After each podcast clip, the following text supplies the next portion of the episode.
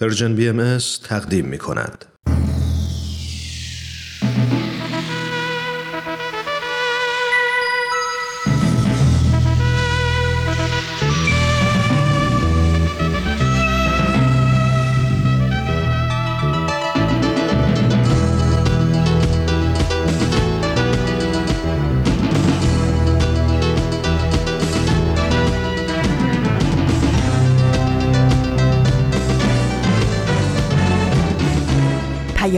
دوست. برنامه ای برای تفاهم و پیوند دلها.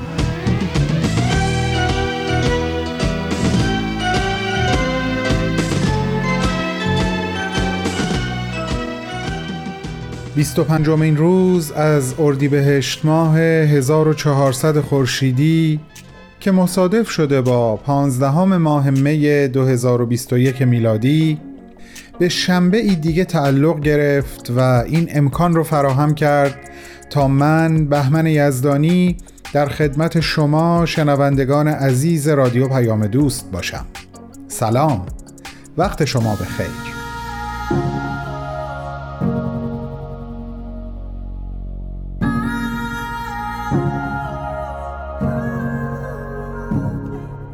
بدون تمر بدون تاریخ داستان ما و معماران صلح مثل شنبه های قبل پذیرایی ساده و صمیمی ما هست از شما. البته که این پذیرایی تا دو سه هفته آینده یه تغییراتی خواهد کرد که اجازه بدین به وقتش خدمتتون بگم. با این مقدمه از شما دعوت می کنم شنونده قسمت اول از نامه امروز باشین. نامه ای که وقتی داشتم اونو می نوشتم حال خیلی خوبی داشتم. بفرمایین خواهش می کنم تو این میونه راه عمر یک نگاهی پشت سرت بنداز بهمن. پشت سر. حرفای دلتو توی این نامه ها به اونها پر از یاد و خاطره ها و شادی ها دستیابی ها از آثارشون. خیلی از اون آدم ها دیگه تو این دنیا زندگی نمی ولی تأثیری که روی تو یا بشینی براشون نامه همیشه. اما در عالم خیال نامه تو می‌تونی اونها رو براشون بفرستی. نامه هایی بدون تمر. بدون تاریخ.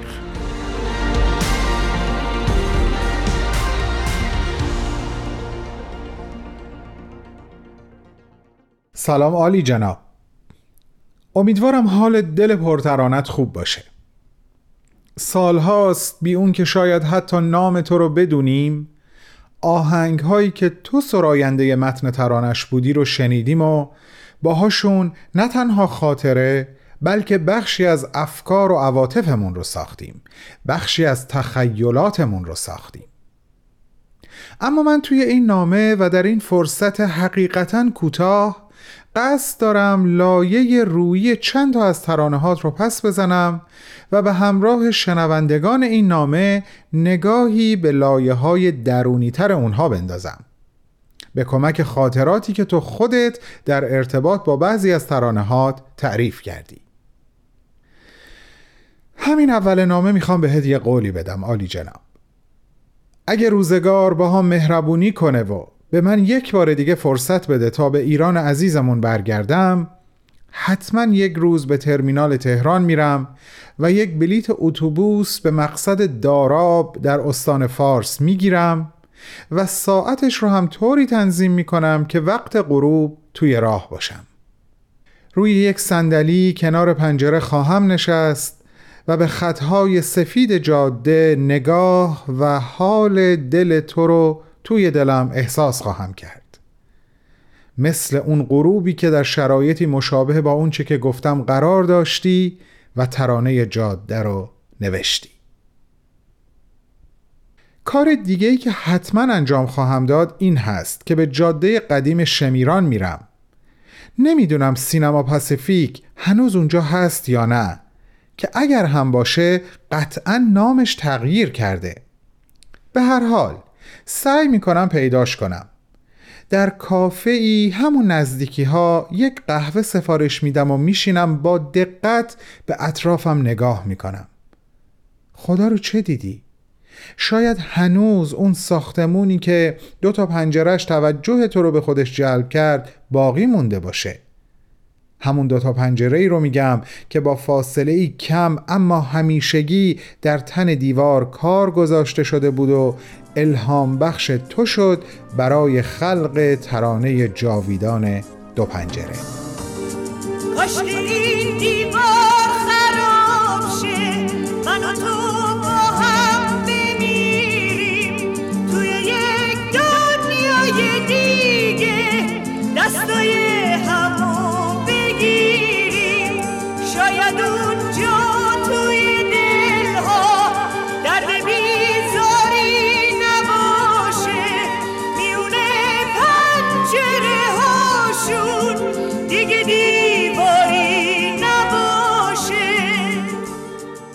سلام و درودی دوباره به پیشگاه شما. فکر کنم تعداد زیادی از شما شاید هم همتون بدونین امروز روز بزرگ داشته چه بزرگواری هست. 25 فروردین روز گرامی داشت فردوسی فرصت خیلی خوبیه که راجع به این حماس سرای عظیم ایران زمین بیشتر فکر کنیم و ببینیم تا به حال چقدر مشتاق خوندن شاهنامه بودیم. هرچند که خوندنش مخصوصا به تنهایی اصلا کار آسونی نیست اما کمک هایی هم که میشه در این زمینه گرفت کم نیستن. امروز رو به یاد فردوسی بزرگ گرامی میداریم. ازتون خواهش می‌کنم در این قسمت از برنامه شنونده داستان ما باشید. دنیا پر از قصه آدم هاست. داستانی از خنده ها و گریه ها. قصه از رفتن ها و گذشتن ها. از ماندن ها و همیشه ماندن ها. من کوروش فروغی هستم. و من حاله فیروزیان. مهمان ما تو این قسمت از برنامه خانومیه با تجربه های زیاد از فعالیت های جامعه سازی تاهره چند سالیه به کشور آمریکا مهاجرت کرده و قرار ما رو با قسمتهایی از تجارب شریک کنه. در ابتدا باید پوزش بخوام بابت اینکه این مصاحبه از راه دور و از طریق اسکایپ ضبط شده و ممکن است کیفیت مطلوب برخوردار نباشه. با این پیشفرض بریم و شنونده قسمت دیگری از برنامه داستان ما باشیم.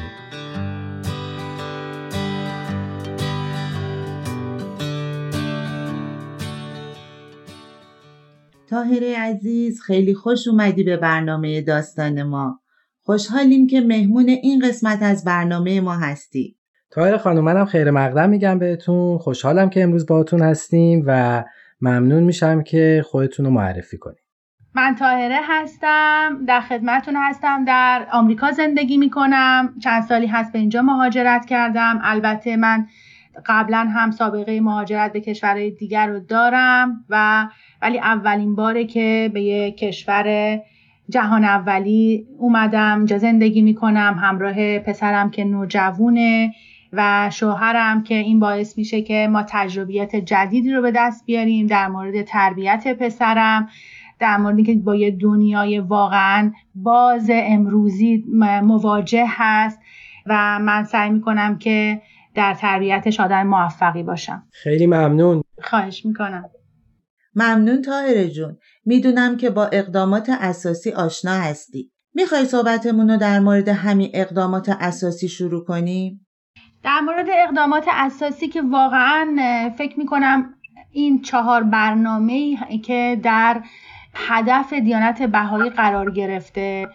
واقعا امروز در ساختن دنیای نو و به وجود آوردن دنیای جدید یه چیزی واقعا فراتر از اون چیزی که ما تصور می‌کنیم که چقدر مفید هست. این چهار اقدام اساسی که شاید ظاهرا وقتی که بهش نگاه می‌کنیم چیزی ما متوجه نشیم ولی وقتی که واردش میشیم وقتی که اقدام به عمل می‌کنیم در واقع تازه اون موقع می‌فهمیم که چقدر این چهار عمل این چهار اقدام می‌تونه مفید باشه. که خیلی هم خوشحال میشم که در مورد اون با هم دیگه امروز صحبت کنیم. مرسی. منم یادآوری بکنم منظورمون از چهار اقدام اساسی جلسات دعا حلقه مطالعاتی روحی کلاس های اطفال و جلسات تواندهی نوجوانان و جوانانه.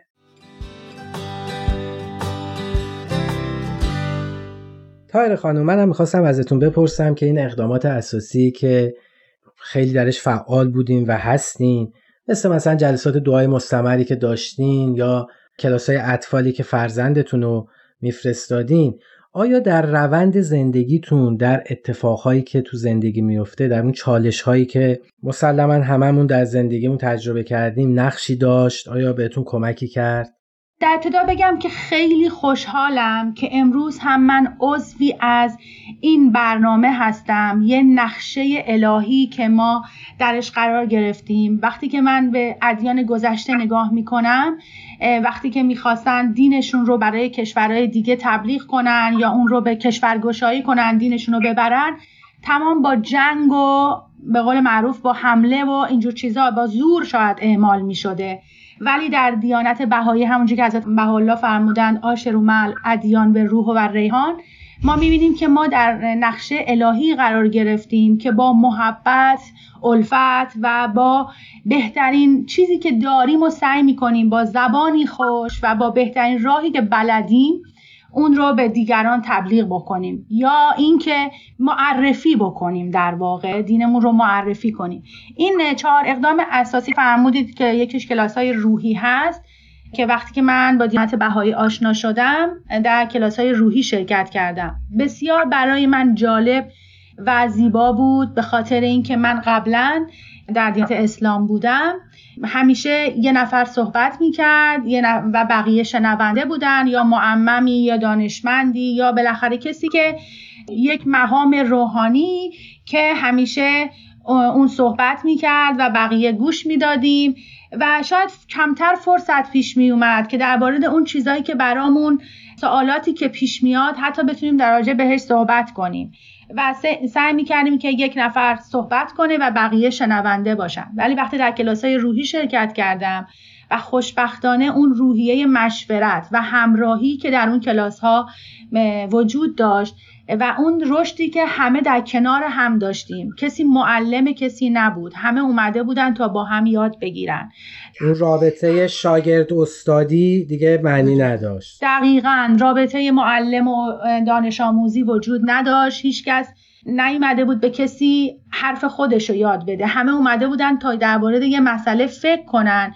یاد بگیرن و اون چی که می‌دونن رو بگن صحبت کنن. یعنی اجازه داشتیم نظر خودمون رو بگیم. خیلی برام جالب بود. و حتی ممکن بود که این چالش وارد خانواده من بشه. یعنی یه سوالی برای ما پیش بیاد یا در مورد یه موضوع جذابی که صحبت می‌کنیم. حتی سر میز غذا توی خانواده راجع بهش حرف می‌زدیم مشورت می‌کردیم و به نتایج خیلی جالبی می‌رسیدیم که در زندگی روزمرهمون به کار می‌رفت.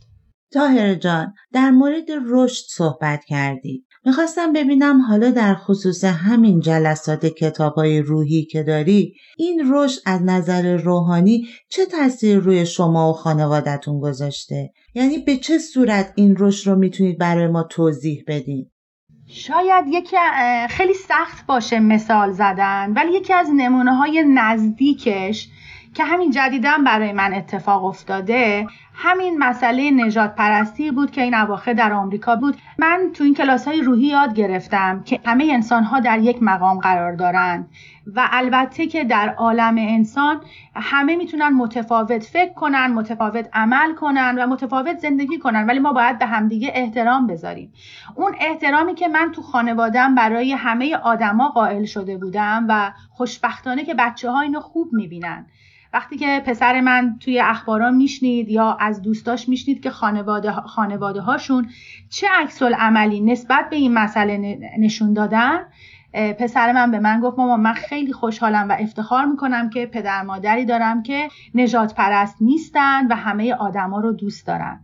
و این باعث افتخار من بود که پسرم همچی حرفی به من زد. ممنون مرسی تاهر جون. می‌دونم جلسات مستمر دعا داری. می‌خواستم در خصوص این جلسات دعا هم برامون یه توضیحی بدی.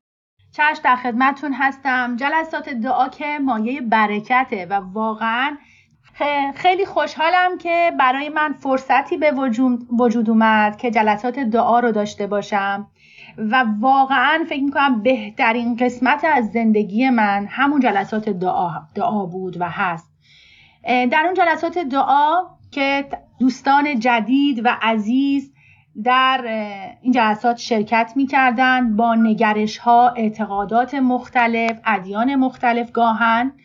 در اون جلسات شرکت می‌کردن و وقتی که ما یه موضوعی رو مطرح می‌کردیم بعد از خوندن دعا یه موضوعی رو مطرح می‌کردیم که راجع به اون صحبت بکنیم. خیلی جالب بود که اول شاید احساس می‌کردم که شاید به نتیجه نرسیم یا به تفاهم نرسیم. هر کسی یه نگرشی داره یه اعتقادی داره. ولی وقتی که با به مشورت می پرداختیم می دیدم که حقیقت یکیه و راه های رسیدن به اون متفاوته. یعنی همه تلاش می‌کنن به اون چیز واحد برسن همه دوست دارن به وحدت و محبت برسن. به یه معنای واحد برسیم و احساس می‌کردم اون وحدت در کسرت رو من می‌دیدم. همه با اون اعتقادات مختلف آخر به یه محبتی می‌رسیدیم که وقتی با هم خداحافظی می‌کردیم صمیمانه و با محبت و در عین حال همه دوست داشتن که مشتاقانه در جلسه بعدی شرکت کنن همدیگر رو ببینن و هنوز اون دوستی ها ادامه داره پایدار مونده و با اینکه ما شاید در بعضی مواقع با هم تفاهم نداشتیم در بعضی از سوالات یا موضوعات ولی طوری با هم صحبت کردیم طوری مطرح شد و طوری به نتیجه های خوبی رسیدیم که هنوز این دوستی و محبت بین ما ادامه داره.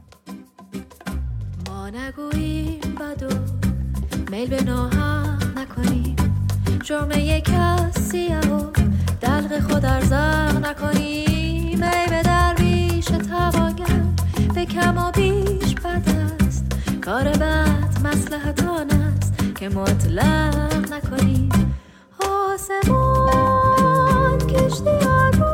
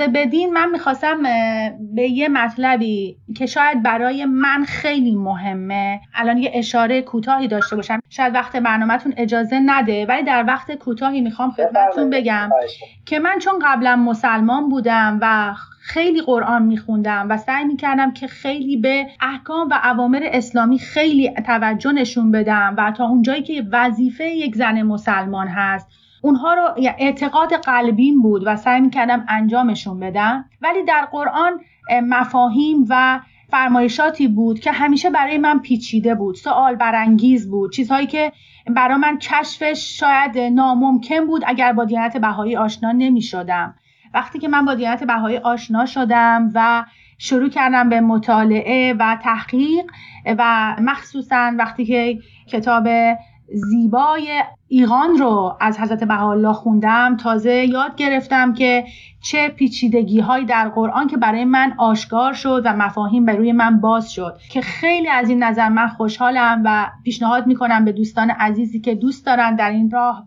پا بذارن و برای یافتن حقیقت. بهتر هست که مطالعه کنن تحقیق کنن به خودشون فرصت بدن که بشنون و با مفاهیم جدید آشنا بشن.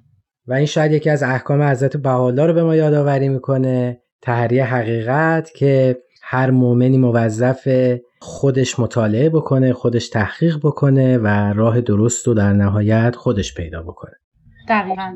تایر جان منم خیلی لذت بردم از این مطلبی که الان گفتی. برای منم خیلی جالب بود که اینطور تونستی قرآن رو بشناسی. می‌دونم که فرزندتون در کلاس های اطفال شرکت می‌کرد. می‌خواستم اگه تجربه ای در این مورد در همین مورد کلاس های اطفال و یا تواندهی نوجوانان داری برامون در موردش صحبت کنی حتما در خدمتون خواهم بود. وقتی که پسرم در کلاس های اطفال شرکت کرد یه چیزی که خیلی برای من جالب بود وقتی که من از دور کلاس این پسرم رو نظاره می کردم ببینم که چه کاری انجام میده بازی ها و بازی های گروهی که اینا داشتن خیلی توجه منو جلب می‌کرد.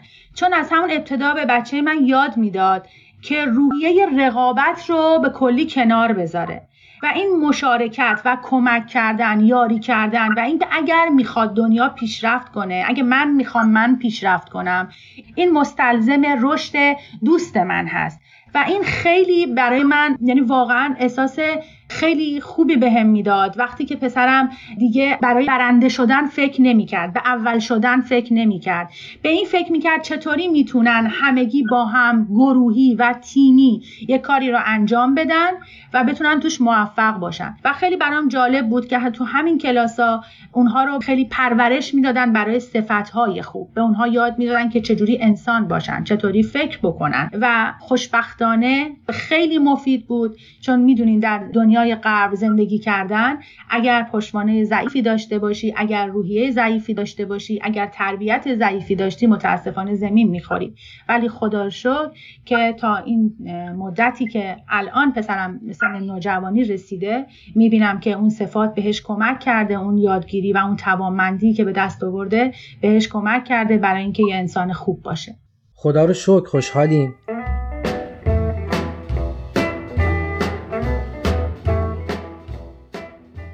تایر خانم خاطره یا تجربه دارین که دوست داشته باشین با ما به اشتراک بذارین؟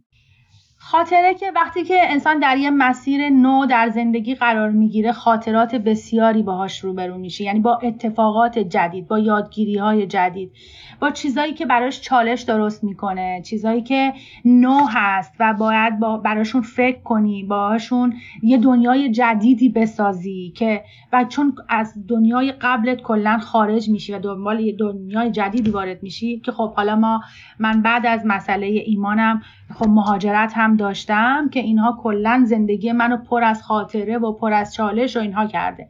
ولی شاید یادم نیاد بگم ولی یکی از چیزایی که خیلی برام مهم بود این اومدن به خارج از کشور بود خارج از ایران که احساس می‌کردم خدایا من تمام هدفم وحدت محبت و انسانیت هست. من دنیا وارد دنیای جدیدی شدم که حتی زبانشون رو نمی‌دونم.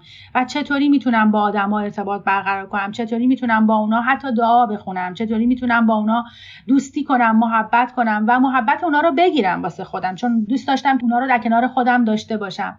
و اولین باری که جلسه دعا تشکیل دادم و دوستان جدیدی با زبان جدیدی وارد شدن.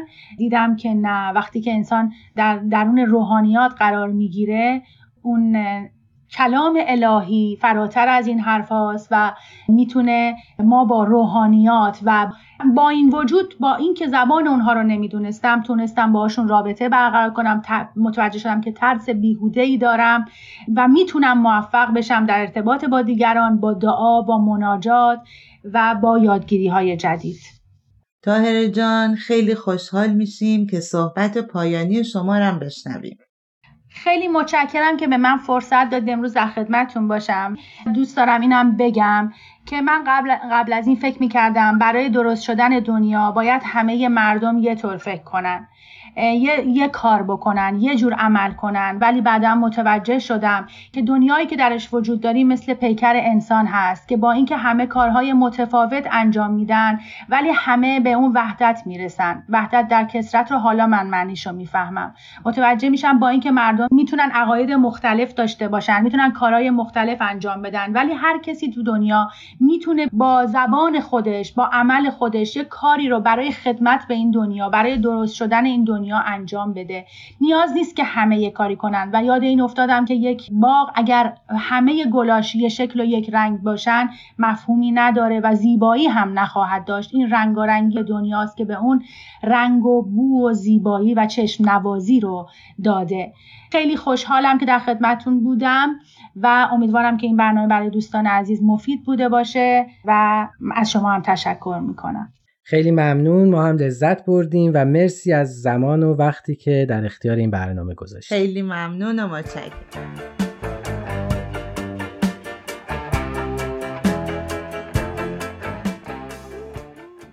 خب عزیزان همونطور که شنیدین در این قسمت در خصوص چهار اقدام اساسی یعنی جلسات دعا، کلاس های اطفال، حلقه های مطالعه و جلسات تواندهی نوجوانان و جوانان صحبت شد. و تایر خانم از تاثیر این اقدامات در زندگی شخصیش گفت. کوروش تاهر جون گفت که قرار گرفتن در مسیر این اقدامات حتی در مشکلات مهاجرتش به کشوری با فرهنگی به نسبت آزاد و متفاوت تونسته کمکش کنه برای نمونه آموزش و شناخت فضایلی که فرزندش در کلاس های اطفال کسب کرده تونسته اونو در مواجهه با چالش های زندگی در محیطی جدید متفاوت و به قول خودش باز واکسینه کنه. درست حاله. برای من این موضوع هم جالب بود که تایر خانم بعد از شرکت در حلقای مطالعه روحی و آشنایی با شیوه جدید و به نوع منحصر به فرد که اون رابطه استاد شاگردی جاشو به مطالعه گروهی و مشورت داده و اینکه در نهایت به اهمیت تحری حقیقت پی برده تونسته درک و فهم خیلی بیشتر و بهتری در آثار و آیات الهی و حتی قرآن مجید که سالها مطالعه کرده بود داشته باشه. درسته. و دیدیم این مشورت رو در موضوعاتی که برای جلسات دعاشون هم انتخاب می‌کنن دارن. و کلا چقدر خوبه که در این جلسات دعا موضوعاتی رو انتخاب می‌کنن و در خصوصش به شور و مشورت می‌پردازن و سعی می‌کنن در نهایت به یک مفهوم واحد برسن. خب شنونده های عزیز خوشحالم که با یک برنامه دیگه از مجموعه داستان ما در کنارتون بودیم. اگه شما هم تجربه و یا خاطره ای دارین در اد پرژن بی ام از کانتکت در تلگرام به ما پیام بدین و از همین طریق هم اگه خواستین نظرات و پیشنهاداتتون رو با ما در میون بذارین در ضمن می‌تونین پادکست برنامه ها رو از طریق همه پادگیرها دنبال کنید و اگه خوشتون اومد به ما امتیاز بدین و فراموش نکنید که امکان شنیدن برنامه ها رو از تارنما، تلگرام و ساوند کلاود Persian BMS هم دارید. همواره در تمام مسیرهای زندگی خرد یارتون. تهیه شده در پرژن بی ام اس. خوش برگشتین دوستان من. با وجودی که می‌دونم ممکنه تکراری به نظر برسه اما اشتیاق ما برای دریافت پیام های شما هیچ وقت تکراری نمیشه. پس باز هم صفحات Persian BMS رو در فیسبوک، پادکست، ساوند کلاود، تلگرام و اینستاگرام بهتون یادآوری می‌کنم. www.persianbms.org هم آدرس آشنای وبسایت ماست. بریم یک قسمت دیگه از برنامه معماران صلح رو گوش کنیم. بهتون برمیگردم.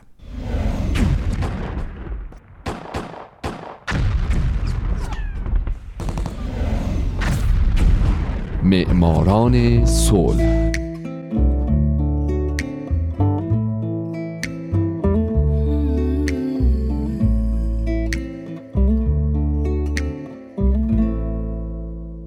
اینجا رادیو پیام دوسته و شما دارید به معماران صلح گوش میدین. لطفا این برنامه رو تحت هیچ شرایطی از دست ندید.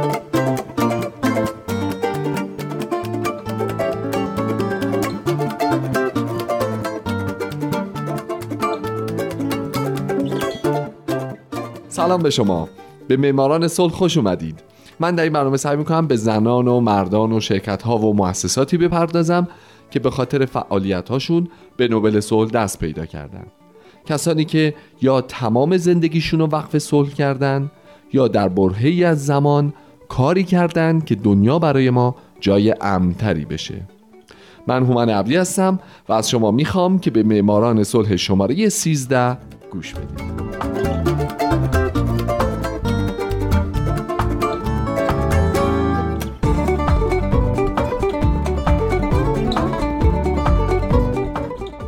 این هفته سال 1909 میلادی.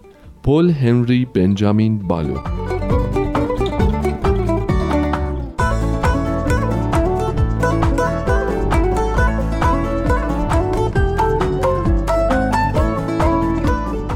در سال 1909 جهان شاهد این بود که باز هم دو نفر به نوبل صلح دست پیدا کنند.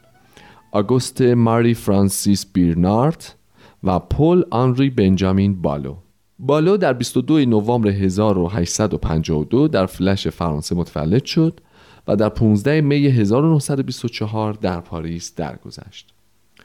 او مؤسس کمیته دفاع از منافع ملی و آشتیجویی بین المللی بود مؤسس و نماینده گروه پارلمانی فرانسه برای داوری داوطلبانه و البته عضو پارلمان فرانسه کمیته نروژی نوبل او رو به خاطر فعالیت‌هاش و کارهای دیپلماتیکش در زمینه داوری بین المللی برای کشورهای فرانسه، آلمان و بریتانیا شایسته دریافت نوبل تشخیص داد و به او این جایزه رو اهدا کرد.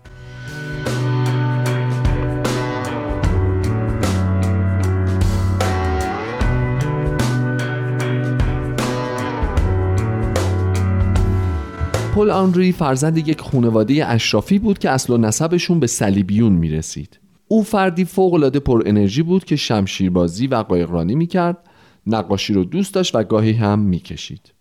او در دبیرستان فرانسوی لویی لوگراند در پاریس حقوق خوند و از سال 1876 به عنوان رایزن در بخش کنسولی وزارت امور خارجه استخدام شد.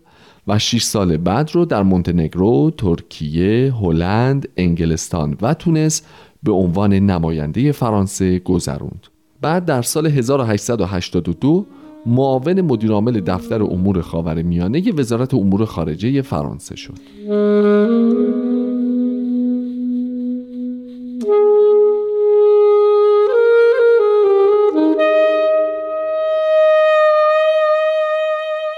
پل در سال 1890 کاردار سفارت فرانسه تو لندن شد و نذاشت که بین فرانسه و انگلستان که به خاطر سیام با هم مشکل داشتن جنگی در بگیره بعد در سال 1899 برای خدمت در هیئت نمایندگی فرانسه در اولین کنفرانس صلح لاهه انتخاب شد و از اون زمان به طور انحصاری برای صلح و داوری بین المللی فعالیت و تلاش کرد.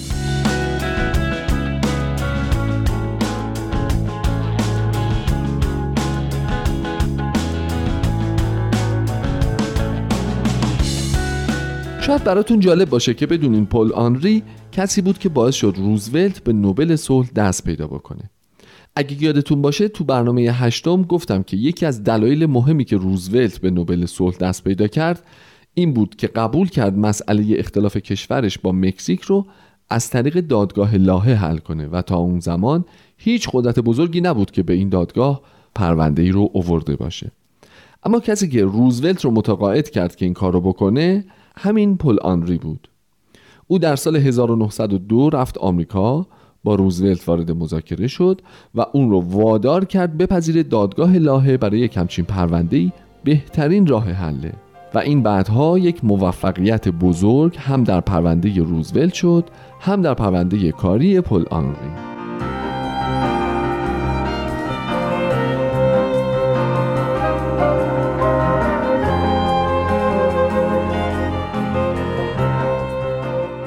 یه سال بعد در 1903 پل آنری یک گروه پارلمانی تشکیل داد با این هدف که به پیشرفت داوری بین المللی کمک کنه. اعضای این گروه پارلمانی شامل اعضای اتاق فرانسه و مجلس سنا بودند و طوری کنار هم قرار گرفته بودند و انتخاب شده بودند که فراجناهی باشند و نزدیکی به هیچ حزب یا گروهی نداشته باشند. خط مشی اصلی این گروه این بود که با همتایان خودشون در کشورهای دیگه به مذاکره بشینن و تا اونجایی که بتونن نظر اونها رو به داوری بینالمللی جلب بکنن.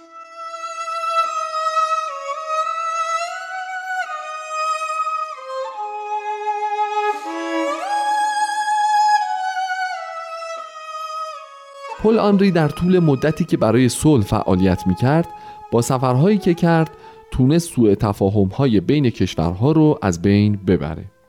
بین سالهای 1903 تا 4 او در سفرهای مختلفی به انگلستان و آلمان با نمایندگان پارلمان این کشورها ملاقات کرد و باعث شد مشکلاتی رو که این کشورها با فرانسه داشتن حل بشه و باعث آشتی اونها شد.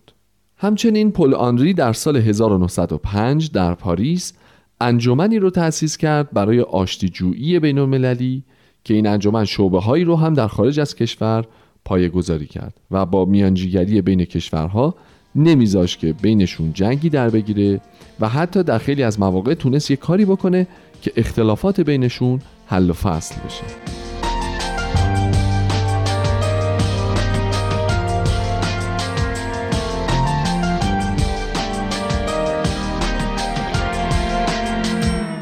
پل آنری بنجامین بالو یکی از دو برنده نوبل صلح در سال 1909 یکی از اولین کسایی بود که به فکر تشکیل اتحادیه اروپا افتاد. او معتقد بود اگه اتحادیه اروپا تشکیل بشه در دراز مدت می‌تونه مشکلاتی که در این قاره هست رو برطرف بکنه. اما خب تو این زمینه نتونست موفقیتی کسب بکنه. ولی از طرف دیگه خود پولاندری تلاش های زیادی رو انجام داد تا کسانی رو پیدا بکنه حالا به عقیده من مثل خودش که هم دیپلمات های قابلی باشن و هم حقوقدان های خوبی باشن تا از این طریق اونا مشکلات این قاره رو برطرف کنن.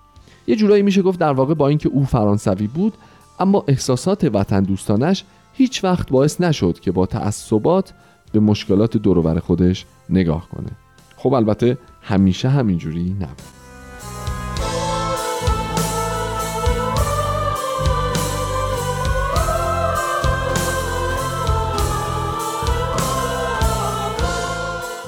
یکی از معدود دفعاتی که احساسات وطن دوستانه بر پل آنری غلبه کرد در طول جنگ جهانی اول بود او از تلاش فرانسه به خصوص در اقداماتی که این کشور علیه زیردریایی های آلمان انجام می‌داد پشتیبانی کرد همچنین در طول جنگ خونش رو به یک بیمارستان برای مجروحین جنگی اختصاص داد و در سال 1918 آتش بس رو بیمعنی دونست چون هنوز سربازای آلمانی در خاک فرانسه حضور داشتند.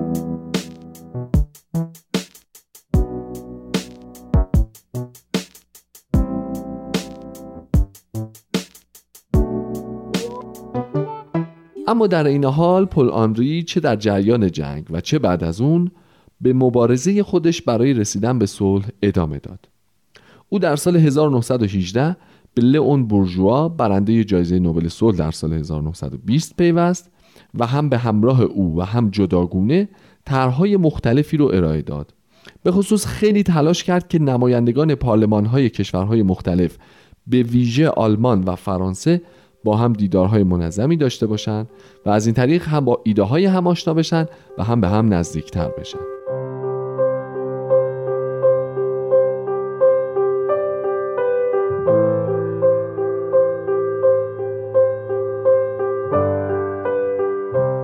اما پل آنری بنجامین بالو یک ویژگی دیگه هم داشت. او نویسنده و سخنران فوق‌العاده‌ای هم بود. ترجمه می کرد نمایشنامه می نوشت و چند کتاب تعلیف کرد. یکی از نمایشنامه های او برنده جایزه آکادمی فرانسه شد در سال 1891 همچنین سخنرانی های پولاندری موضوعات مختلفی رو در بر می گرفت از جمله فمینیست، حمل و نقل هوایی یا داوری بین المللی ضمن اینکه از اونجایی که همسر او یه آمریکایی بود با سخنرانی هایی که پولانری در آمریکا کرد تبدیل شد به یک فرانسوی پیشرو در آمریکا که می‌خواد به حل مشکلات این کشور کمک کنه بالاخره پل آنری در سال 1924 در پاریس در سن 72 سالگی درگذشت و دو روز بعد از مرگش آخرین سخنرانی او توسط پسرش پل در 25 مین سالگرد اولین کنفرانس صلح در لاهه خونده شد.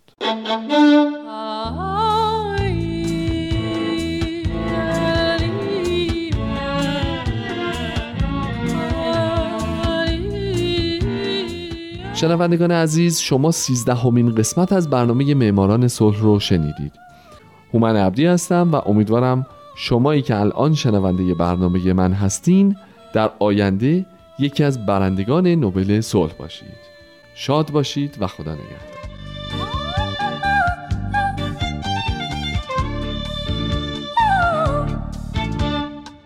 به همتون خسته نباشید میگم و از اینکه هنوز همراه من هستین و برنامه ها رو دنبال می‌کنین متشکرم.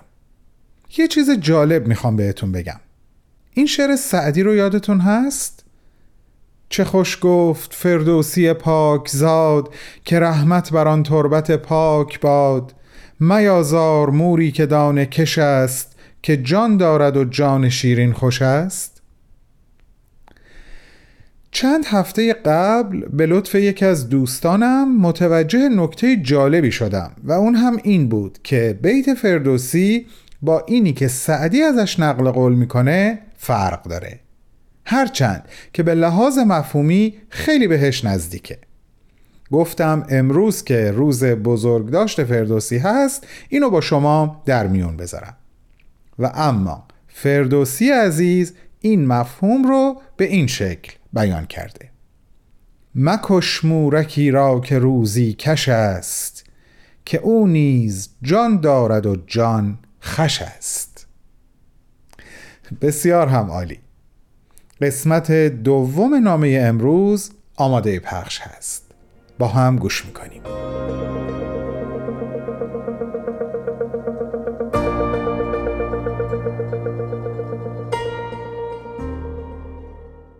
عالی جناب بازم می‌خوام بهت قول بدم.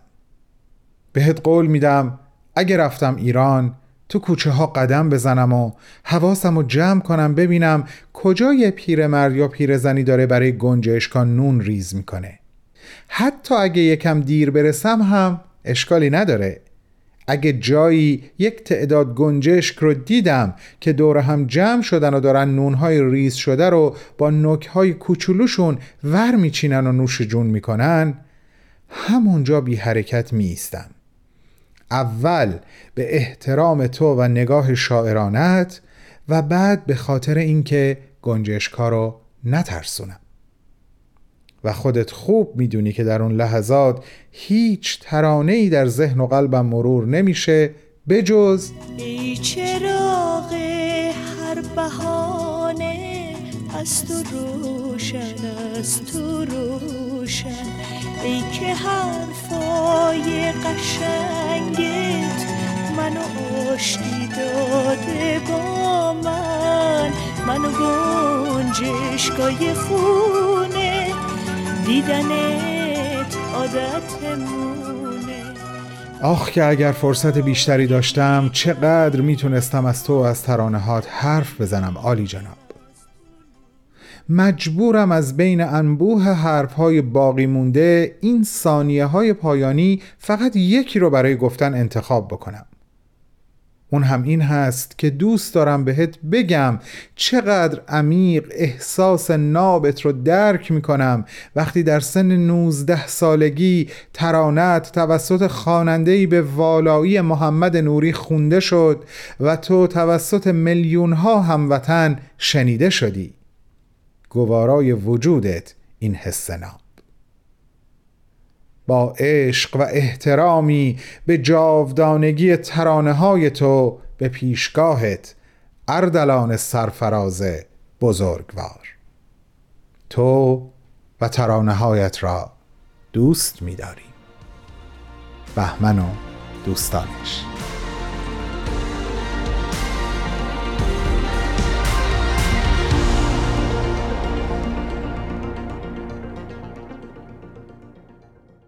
عزیزان پرمهر می‌خوام بگم استور شناس ها استوره ها رو افکار دوران طفولیت بشر معرفی می‌کنن و چقدر زیاد حائز اهمیته که بدونیم چطوری فکر می‌کردیم و چطوری سعی می‌کردیم برای این همه ناشناخته معنا و مفهومی خلق کنیم. برای خودم و برای شما آرزوی آشنایی و انس و الفت بیشتر با اساتیر جهان و صد البته ایران رو دارم. اساتیری که می‌تونیم از طریق شاهنامه فردوسی اونها رو بهتر و عمیقتر بشناسیم و بفهمیم. تا شنبه آینده بدرود.